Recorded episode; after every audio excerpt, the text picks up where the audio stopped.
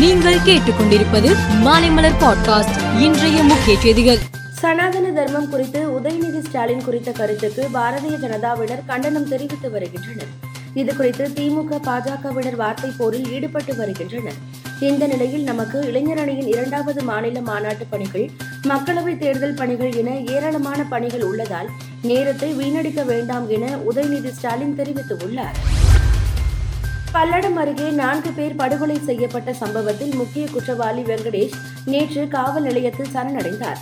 அவர் மறைத்து வைத்திருந்த ஆயுதங்களை கைப்பற்ற போலீசார் அழைத்து சென்ற போது தப்பி ஓட முயன்றுள்ளார். அப்போது போலீசார் துப்பாக்கியால் சுட்டதில் வெங்கடேஷ் காலில் முறிவு ஏற்பட்டது. இதனால் கோவை மருத்துவமனைக்கு சிகிச்சைக்காக அழைத்து செல்லப்பட்டுள்ளார். உலக புகழ்பெற்ற வேளாங்கண்ணி பேராலயத்தில் ஆண்டு பெருவிழா கடந்த இருபத்தி ஒன்பதாம் தேதி தொடங்கி நடைபெற்று வருகிறது. விழாவின் முக்கிய நிகழ்ச்சியான பெரிய தேர்பவனி இன்று மாலை நடைபெற உள்ளது.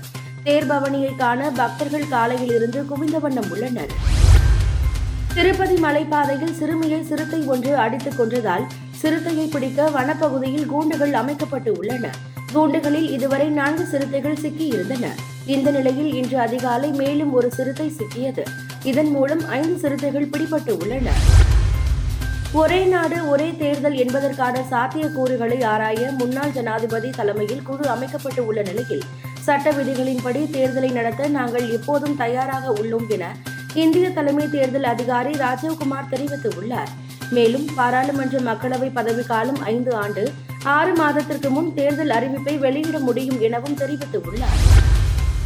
இந்தோனேஷியாவில் நடைபெற்ற ஏசிய இந்தியா மாநாட்டில் பேசிய பிரதமர் மோடி நமது கூட்டாண்மை நான்காவது தசாப்தத்தில் நுழைகிறது இந்தியாவின் கிழக்கு கொள்கையில் ஏசியன் மைய தூணாக விளங்குகிறது. இந்தோ பசிபிக் மீதான ஏசியன் கண்ணோட்டத்தை இந்தியா ஆதரிக்கிறது. இந்தியா பசிபிக் முயற்சியில் ஏசியன் முக்கியமான இடத்தை ஆக்கிரமித்து உள்ளது. உலக வளர்ச்சியில் ஏசியன் முக்கிய பங்கு வகிப்பதால் வளர்ச்சியின் மையமாக உள்ளது என்றும் தெரிவித்துள்ளார்.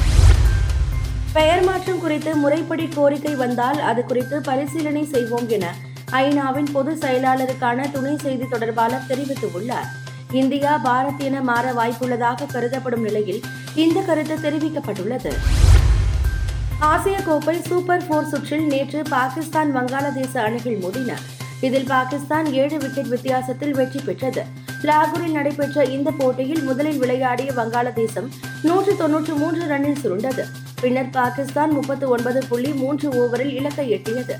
நாளை மறுநாள் இலங்கை வங்காளதேசம் அணிகள் இடையிலான போட்டி கொழும்பில் நடைபெற இருக்கிறது. மேலும் செய்திகளுக்கு மாலை மலர் பாட்காஸ்டை பாருங்கள்.